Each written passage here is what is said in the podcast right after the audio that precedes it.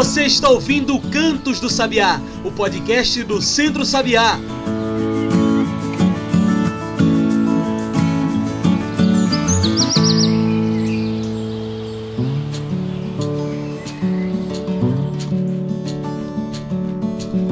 Olá a todos e todas que nos ouvem agora pelo Spotify e pelo Mixcloud. Eu sou João Lucas e está começando agora o Cantos do Sabiá, nosso podcast semanal sobre o campo, a cidade e o mundo.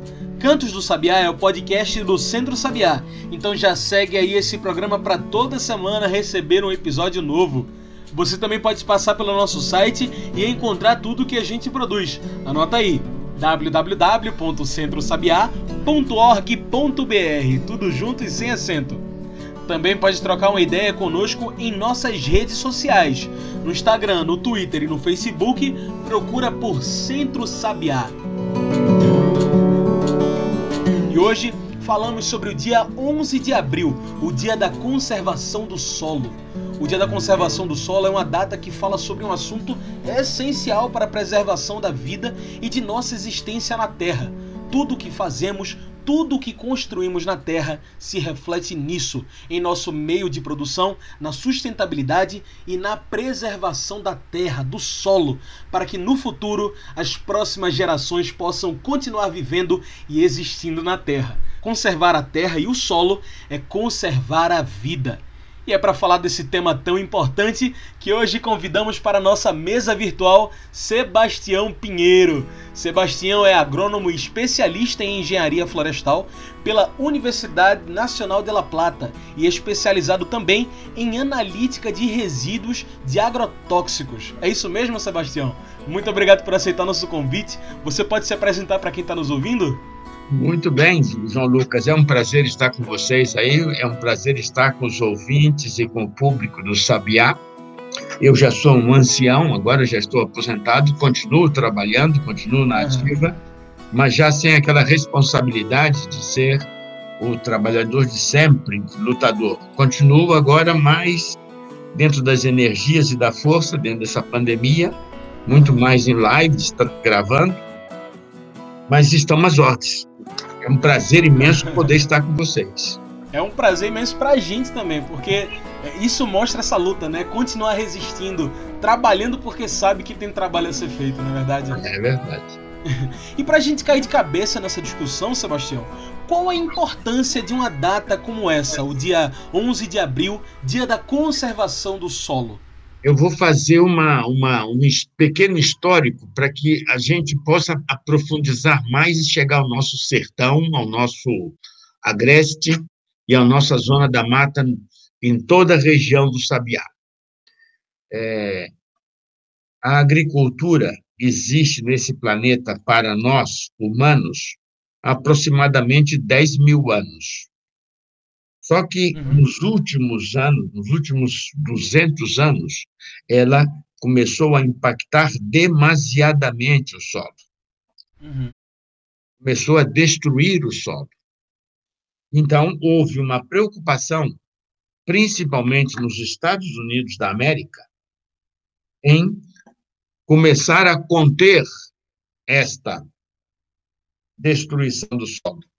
Por isso é criada primeira Comissão de Conservação do Solo em território americano, através de um grupo de geólogos, não era coisa da agronomia, hein? não era coisa da agricultura, era coisa da geologia, porque a agronomia estava interessada muito em produzir, produzir como é hoje aqui no Brasil, ainda hoje. Uhum. Então, o que aconteceu? Verdade. Começaram a criar mecanismos para evitar a palavra mais feia que existe, chamada erosão do solo. A erosão do solo no Nordeste, na Amazônia, no Sul, em todo o Brasil, é, um, é a destruição de um solo. Para o nosso camponês sertanejo, um centímetro de profundidade de solo pode tardar 1.200 anos para se formar.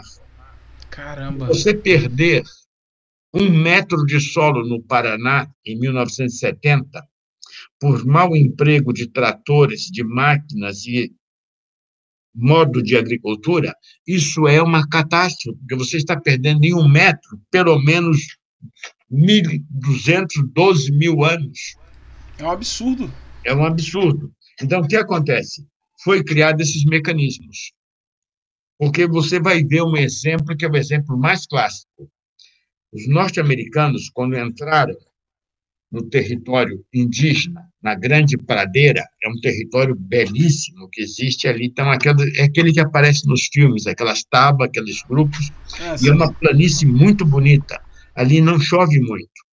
Esse solo tem uma fertilidade muito grande. É uma pastagem onde existia um rebanho de búfalos, bisões americanos, búfalos, gigantesco. Essa área começou a ser conquistada pelos colonizadores americanos para ser trabalhada com arados, cultivada com trigo, com aveia e com milho, uhum. e essa terra começou a voar. Ela começou a sair do solo, arrastada pelo vento, e ao começar a voar, se conheceu uma erosão eólica e se destruíam cidades inteiras em uma noite. É como você chegar, por exemplo, em Guararapes e, de repente, dar aquela tempestade de vento e, e soterrar com dois metros de areia, de solo, terra, tudo. Então, eles começaram a criar esses mecanismos. Começaram a fazer cortinas florestais para conter os ventos, começaram a manejar. Isso, então, passou a ser copiado em todos os países do mundo como uma técnica. Nós, do Sabiá, nós da agroecologia, nós nunca corrigimos o problema lá na causa.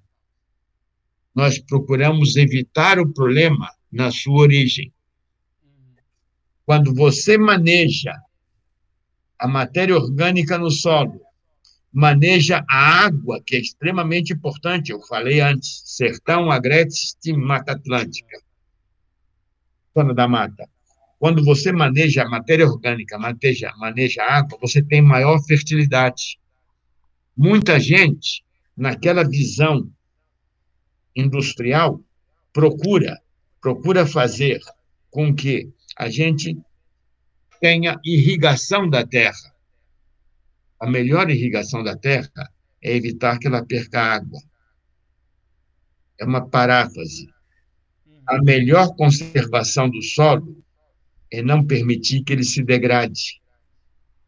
Então, o que, que nós temos que fazer? Manejar a matéria orgânica com inteligência, e nossos indígenas faziam isso, nossos avós faziam isso. E é muito importante fazer isso, porque você não pode aumentar, criar o deserto para criar contenção, criar é, estruturas, estruturas que são estruturas que custam caríssima. Você fazer contorno, você precisa de uma pessoa que precisa um técnico com uma aparelhagem de engenharia para construir faixa de retenção e uma série de mecanismos. Então, nós temos que começar a enfocar a origem do problema e evitar isso. Por isso que você vai ver uma coisa fantástica. Logo que fez 100 anos, a Comissão Norte-Americana de Conservação do Solo, no governo Bill Clinton, tá? vai ser 2000 aí, 2002, ele vai transformar a Comissão de Conservação do Solo dos Estados Unidos em Comissão de Preservação da Vida no Solo. Olha só a, a visão: a vida no solo, a água e os recursos naturais no solo. Por quê?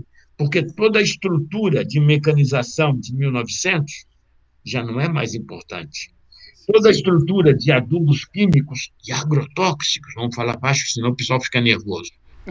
Agrotóxicos, aqui nós estamos num país onde está se estimulando coisas que se extinguiram há 70 anos no mundo. Sim. Temos um governo que faz isso e se orgulha. E você fica olhando perplexo. Os americanos, então, passaram a cultuar a necessidade do microorganismo é óbvio que eu sou uma pessoa crítica, eu sei por que eles fazem isso. Porque hoje a matriz do norte-americano não é vender moléculas químicas.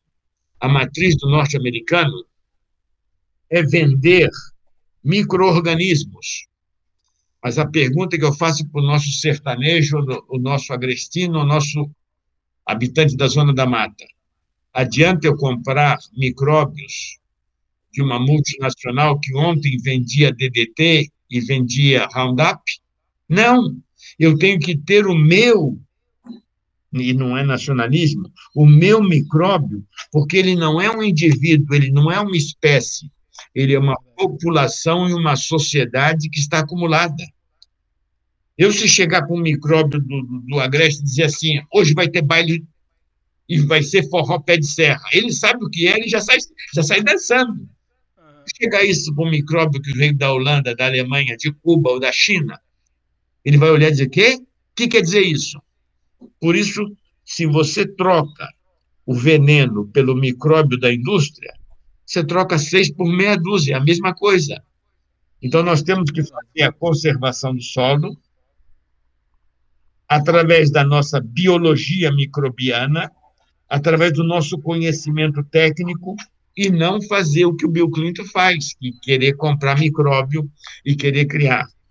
Por isso que nós devemos estar na frente. O Sabiá está pelo menos 40 anos na frente disso. é verdade. E, e, Sebastião, essa conservação do solo é um assunto que vem falar sobre o futuro, né? Como a gente tem falado aqui, como você falou muito bem agora. É, sobre o que as próximas gerações vão enfrentar na natureza. Sim. Mas como a não conservação do solo nos afeta hoje? Quais os impactos dessa falta de cuidado com o plantio e a colheita atualmente? Você, você vê que nós estamos numa situação dramática, o mundo, hein? O mundo está numa situação hum. dramática por um vírus. Não se sabe a origem, não se sabe de onde saiu, só que se sabe que aqui está matando 350 mil pessoas, e se calcula que chega a 500 mil em mais 30, 60 dias. É verdade. Na Inglaterra, Inglaterra, Inglaterra. Matou 125 mil pessoas e Ontem matou 300, mais 300. Por que isso? Porque quando você ofende, ofende é agride, destrói. Quando você ofende o solo, ou quando você não faz conservação, você vai ter um impacto. E esse impacto, ultimamente, ele já está numa escala, nos últimos 200 anos ele cresceu geometricamente, e ele está numa escala, e essa escala é uma escala de mudança planetária. Eu, quando te digo, nós devemos controlar a erosão, como o americano começou em 1906, 1908. Nós devemos proibir o veneno, quando nós começamos em 73 enfrentando a ditadura e pagando o preço até hoje por ter feito isso. É verdade. A realidade agora é que o clima do planeta graças a essa pandemia, nós podemos respirar um arzinho mais puro em Recife, muito mais puro em São Paulo, ou Porto Alegre, ou Buenos Aires, ou Londres. Por quê? Porque as fábricas pararam. Não fosse ela que está ceifando 350 mil brasileiros, por culpa do governo federal, principalmente o governo federal, nós teríamos a catástrofe muito mais próxima, mais acelerada. Então, conservar o solo hoje significa preservar o clima do planeta.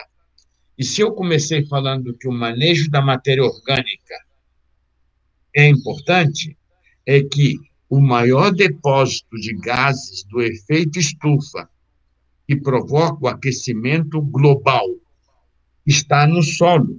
É um depósito que fica dinamicamente ali, como se fosse uma poupança, aquela caderneta onde todos os anos, cada folha que cai de uma árvore, ela fica ali e vai fazendo crescer aquela poupança.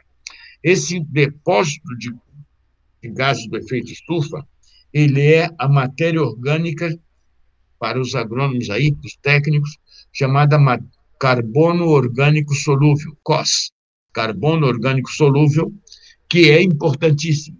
Se você continuar, e nós vimos isso ano passado, queimando a Amazônia, você está liberando toneladas e gigatoneladas de gás carbônico, de fuligem, de humus, está ressecando a terra está fazendo tudo errado.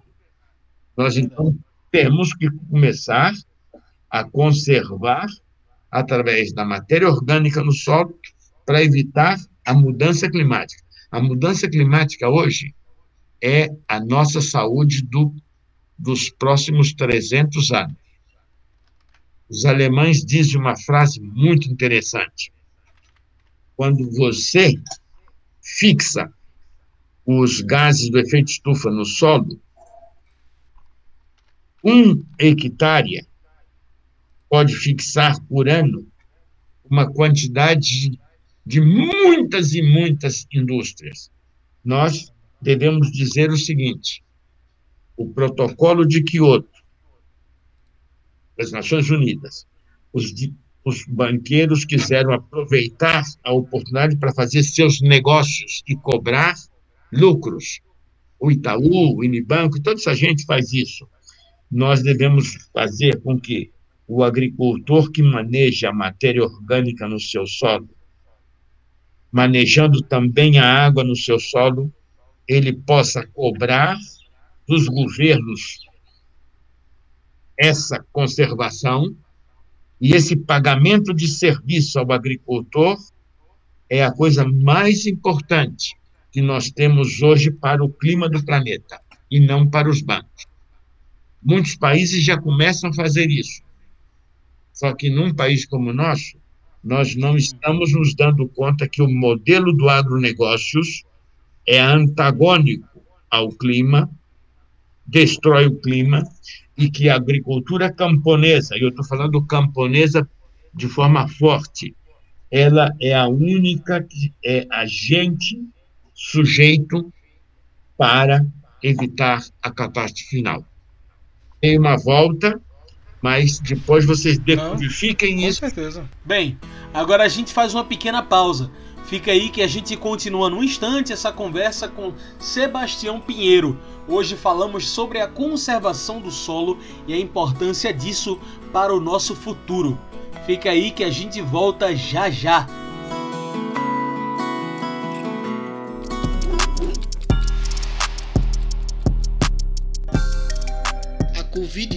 Covid-19 não é apenas uma gripezinha.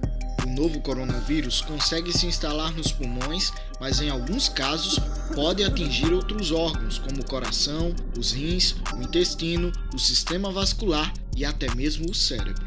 A Covid-19 também pode deixar sequelas. Boa parte das pessoas que teve a doença reclama de cansaço e falta de ar, mesmo depois que são consideradas curadas.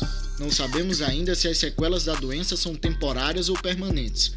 O que todo mundo já sabe é que, diante de uma doença ainda pouco conhecida, o melhor é evitar o contágio. Quanto mais você ficar em casa, maior sua proteção. E se precisar mesmo sair, siga as recomendações de higiene e distanciamento social.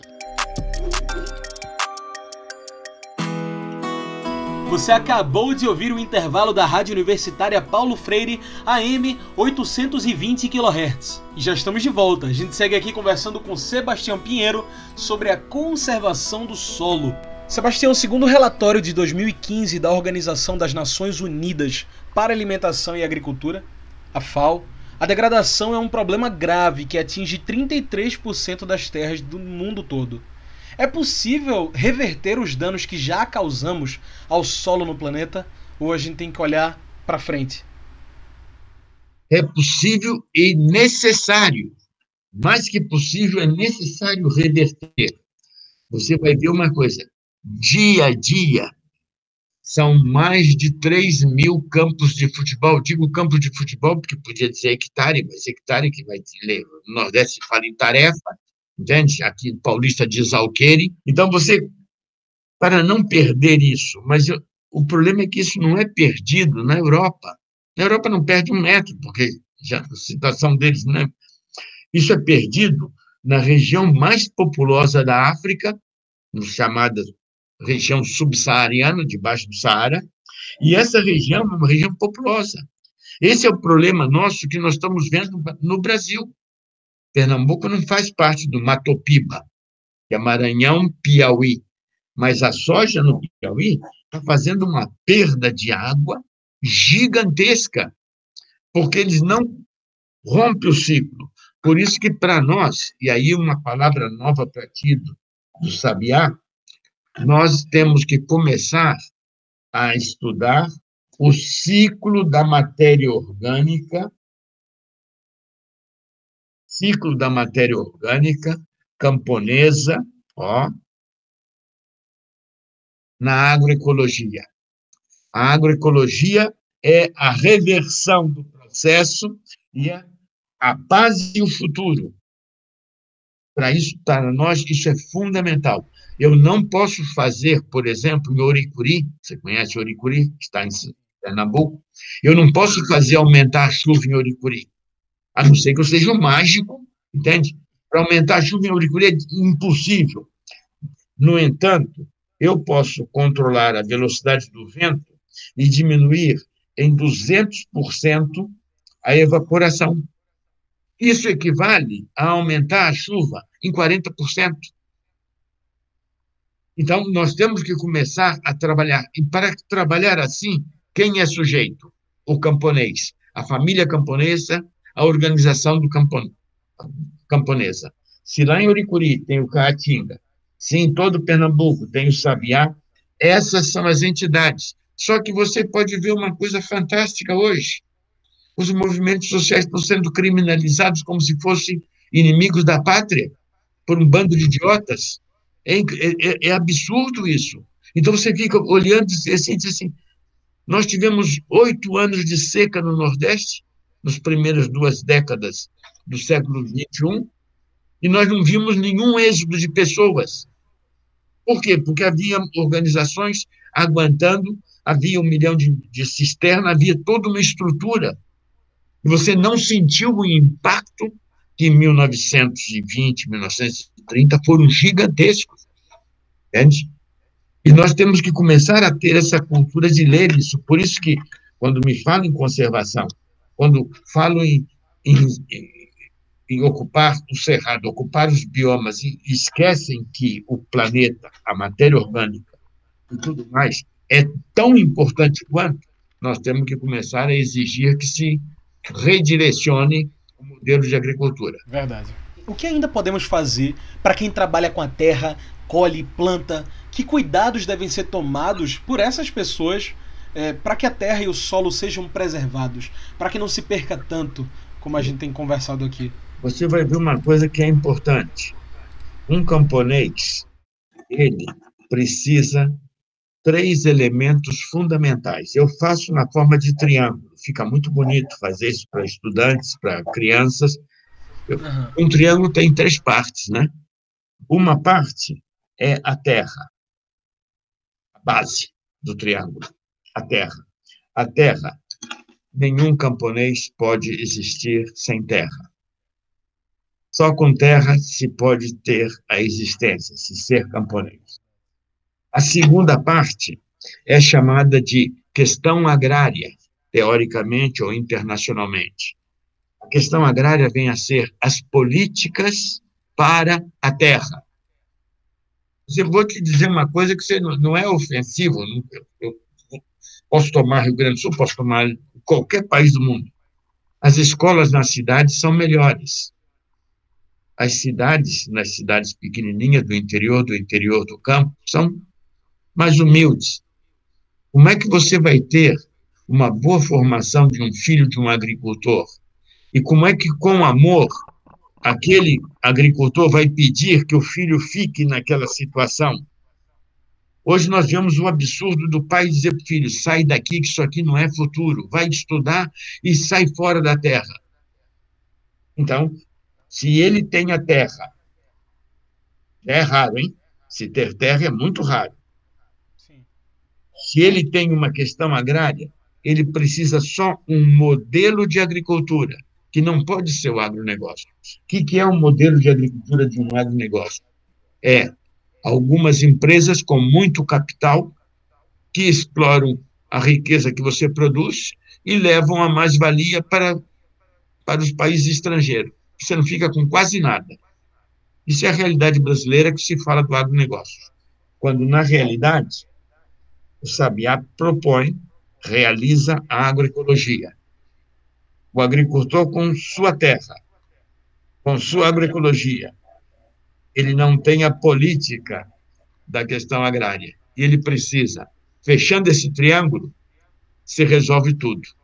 Está entendendo? Então, esse fechar esse triângulo, resolver tudo, é o que nós precisamos fazer. E eu não falei mal de agrotóxico, hein? Eu não falei mal das máquinas, nem dos preços, nada. Eu estou só colocando para ti o pano de fundo de uma realidade que se precisa ser construída. Seja no ciclo da matéria orgânica, seja na economia da água, para o clima e o bem do planeta. E já que a gente falou de agrotóxicos aqui, é, os agrotóxicos também são agentes dessa degradação, desse estrago do solo. Que outras opções sem veneno podem ser utilizadas no lugar dos agrotóxicos que, além de envenenarem a produção, envenenam também o solo? Você vai ver uma coisa fantástica. Se eu chegar hoje, montado no meu jegue aqui, eu tenho meu jeguezinho aqui, no sul, eu sair daqui, e for a Pernambuco no meu jeguezinho, pedindo a benção a cada vovó em cada rancho, em cada pousadinha, e pedindo a ela uma, uma taça de coalhada, e tomando coalhada com ela. Ela vai ficar muito orgulhosa. Eu vou conversar com o agricultor uma coisa fundamental. Se eu disser uma palavra para ele, Roundup ou glifosato, não existe agricultor em Pernambuco, no Nordeste, no Brasil ou no mundo que não sabe o que é Roundup, o que é glifosato. É um herbicida que mata as ervas que nascem no meio da lavoura. Mas se eu, aquela vovó que me deu meu, a taça de coalhada, o copo de coalhada, eu disse, vó, para que, que servia na sua infância ou quando a sua mamãe era criança essa planta que nós estamos matando com herbicida, ela ia dizer o seguinte: isso aí é remédio. Todas as plantas que nascem no meio da lavoura são medicinais. Nós não vemos no solo uma coisa microscópica, porque é tão pequenininho, e que numa colher, uma pequena colher de chá cheia de solo, existe 20 bilhões de seres, seres vivos, que são bactérias, são algas, são líquens, numa grama. Então, o que, que come esses seres vivos que existem no solo? Eles só podem comer o sol transformado em matéria orgânica. É a folha dessa plantinha que nós secamos ela com herbicida. Só que quando nós secamos ela com herbicida, ela se transforma em gás e vai para a atmosfera e aumenta o aquecimento global, muda o clima do planeta e não alimenta o micróbio. Ao, ao, o micróbio, ao não se reproduzir e não ocupar, colonizar o solo, nós conhecemos a erosão de 1908 dos americanos nós não depositamos água. Não há ciclo da matéria orgânica camponesa. E o que, que acontece? Contaminamos a água, conhecemos o câncer, perdemos o clima do planeta e tudo mais. E quem é o principal cúmplice disso? É o governo. Quando você propõe fazer uma adubação verde, que é simplesmente jogar uma semente no solo, e cultivar aquela semente. Entre duas colheitas de milho, você tem 90 dias para fazer uma adubação verde com um coquetel de sementes. Num pomar, num, num, num pasto, num cultivo, você faz isso. E isso você está aumentando a fixação de gases do efeito estufa. Você está aumentando o alimento dos micróbios. Você está aumentando a matéria orgânica do solo e conservando a água. Viu que coisa simples? Nós sempre fizemos isso. Sempre foi feito isso no mundo. Mas hoje, quem manda? Você vai numa faculdade e aprende somente uma coisa na faculdade, que o herbicida é alta tecnologia. Mentira! O herbicida não é ciência. O herbicida é uma arma militar para destruir e ela fica mais barata para o militar quando você usa ela na agricultura. Nós temos hoje, hoje, 2021, os efeitos de produtos usados em 1966 no Vietnã, como agente laranja. Isso não é conversa fiada de, de, de ninguém, não. Isso é dados técnicos, dados científicos comprovando. O índice de nascimento de crianças doentes no Vietnã é assustador 50 anos depois terminada a guerra. E ainda vai se ter esse fator lá durante mais 100 anos. Então, como é que eu vou usar herbicida? Para quê? Aqui nós tivemos no Rio Grande do Sul, há duas semanas atrás, um assentamento do MST que foi pulverizado por herbicidas de propósito para destruir. E são agricultores agroecológicos registrados, que têm uma produção para merenda escolar. A pergunta que eu te faço é simples, você vai saber a resposta. Alguém foi preso? Alguém foi punido? Alguém tomou alguma atitude? Não. Por quê? Porque a ideologia do poder é a servidão e submissão aos interesses de uma máfia perigosa que executa isso como quer, quando quer. E quando você fala isso, te chamam de comunista, perigoso, inimigo da pátria, inimigo de tudo. Você fica olhando e diz, além de tudo, o cara é analfabeto quando diz isso.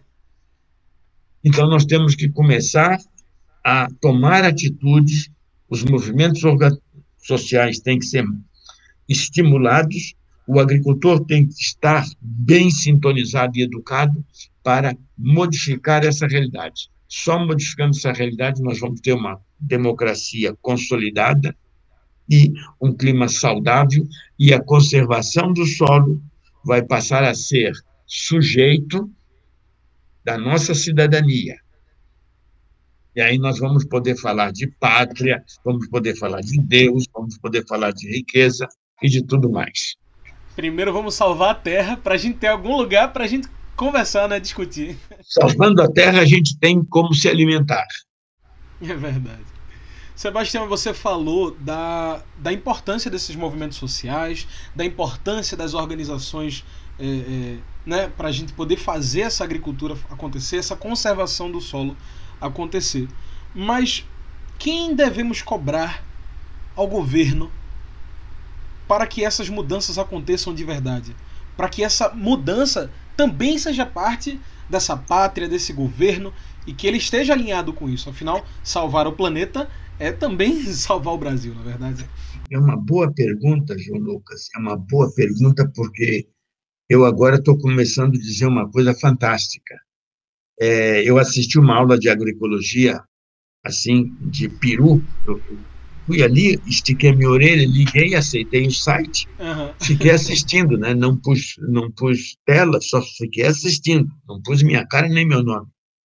E um professor disse uma coisa fantástica. Diz ele o seguinte: os agricultores começaram a fazer biofertilizante em casa professor de agroecologia, hein?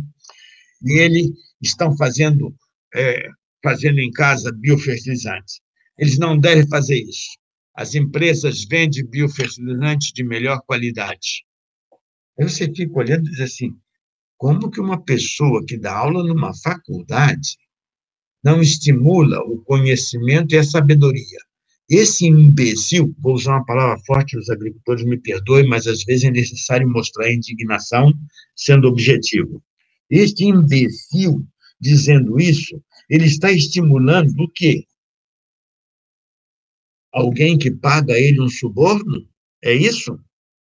Então, nós temos que começar a cobrar nessa alienação, nessa falta de conhecimento e de propósitos, a mudança.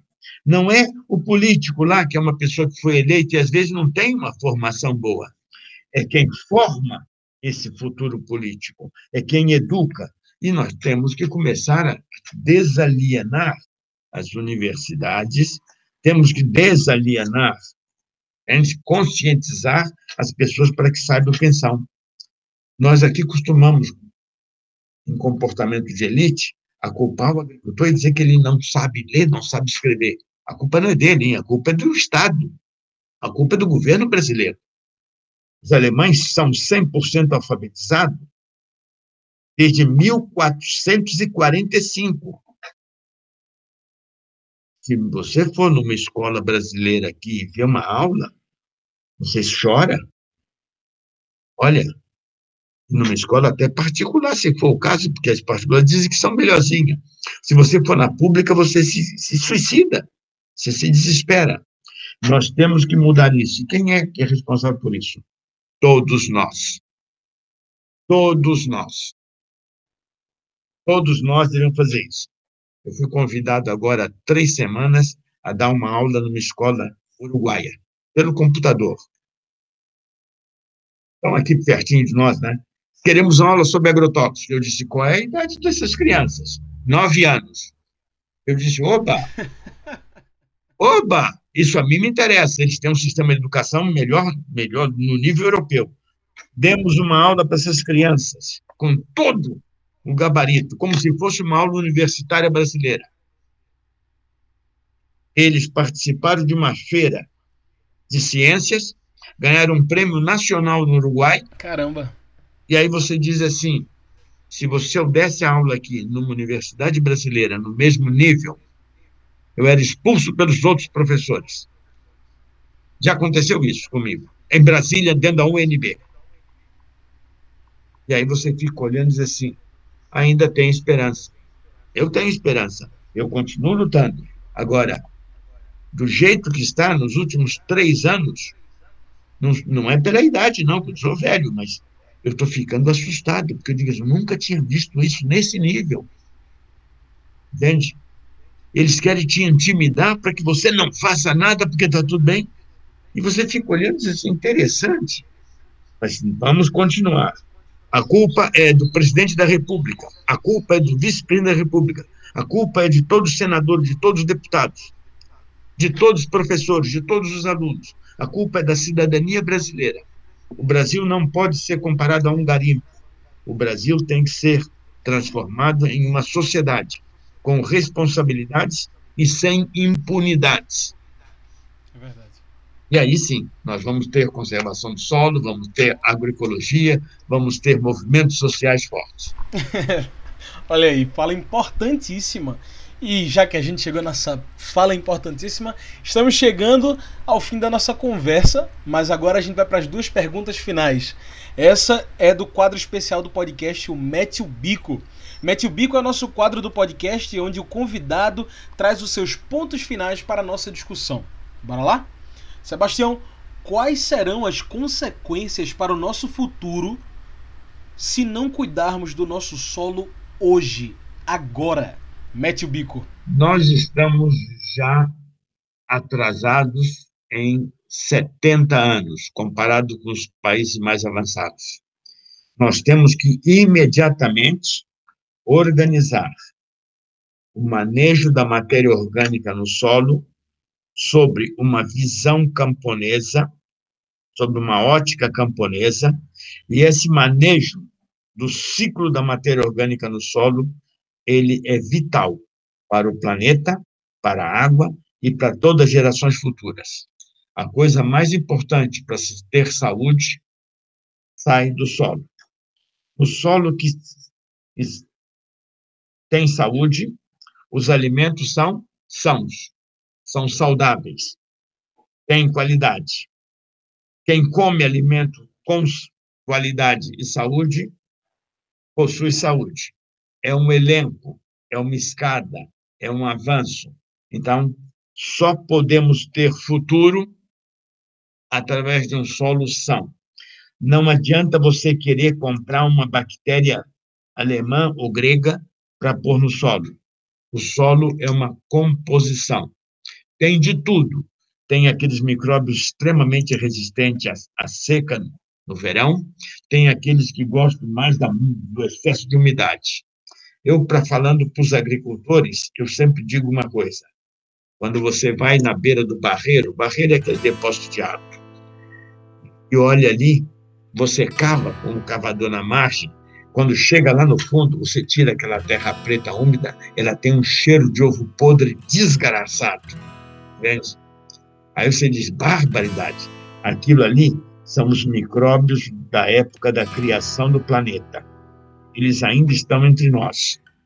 Mas eles só podem viver onde não tem oxigênio, onde estão alagados na beira do pântano, na beira do barreiro. Quando você chega numa terra fofinha, que recém-plantada num feijãozinho bonito, você, ela é perfumada e cheirosa. E quando cai uma chuvinha assim, sai aquele cheiro gostoso, você diz, tá chovendo, ó, vai chover. É o cheirinho de terra. Conhecer isso é cultural, não é tecnológico. É cultural. E como cultural, é parte de todos nós. Por isso, para nós, é fundamental conhecer a vida para defender a vida.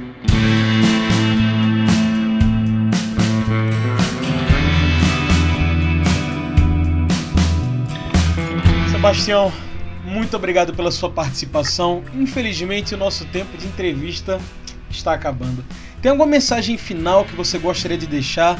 Alguma consideração, alguma mensagem? O momento é esse. Nós, nós estamos eh, agradecendo a vocês, agradecendo ao Sabiá. Eu participei da inauguração da Feira do Sabiá, já deve estar fazendo 30 anos, quase 28, 25. Eu estou tão velho que eu já nem sei. Eu, às vezes, vou em alguns lugares e vejo uma criança de 20 anos, eu olho assim, assim, que deve ter 20 anos. Eu digo, você é filha de quem? Eu conheci o pai dela quando ele era criança. Imagina o desespero mesmo. Eu sou um dinossauro. Então, eu posso dizer uma coisa que é importante para nós. Nós estamos à disposição do Sabiá, de todos os movimentos sociais, para trabalhar em saúde do solo, em saúde, em ciclo da matéria orgânica camponesa. Mesmo na pandemia, nós estamos trabalhando aqui no Sul, desde casa, nesse sistema de computador. Hoje, hoje eu tenho aula das duas até as oito da noite com o pessoal de Rondônia. E o que vocês precisarem, conte conosco. A gente organiza, não custa nada. Então, aproveitando esses, esses momentos, me coloco à disposição e quero cumprimentar todos vocês pelo grande trabalho nessa que vi ontem no Facebook, essa distribuição de alimentos. O brasileiro tem que mostrar a sua solidariedade a todos. E a solidariedade dos de baixo envergonham as elites de cima, que são abjectas, que são prepotentes e arrogantes. Essa é a redenção que nós temos que fazer no Brasil e eu estou muito contente de ter estado com vocês. Muito orgulhoso. E a gente também está muito feliz. Muito obrigado pela sua participação, Sebastião. Suas falas foram essenciais. Gente, hoje eu conversei com Sebastião Pinheiro. Ele é agrônomo, especialista em engenharia florestal pela Universidade Nacional de La Plata e, como podemos ver nesse programa, um militante pela vida. Então é isso, pessoal. O Cantos do Sabiá vai ficando por aqui e a gente lembra das nossas redes sociais. É por lá que você se informa sobre tudo que o Centro Sabiá está fazendo. É só procurar no Facebook, no Instagram ou no Twitter por Centro Sabiá. Agora, se preferir ver o nosso site, então procure www.centrosabiá.org.br, tudo junto e sem acento. O Cantos do Sabiá é produzido e editado por mim, João Lucas, com a supervisão operacional do Núcleo de Comunicação do Centro Sabiá. Tchau, pessoal, e até o próximo Cantos do Sabiá. A gente se encontra na semana que vem.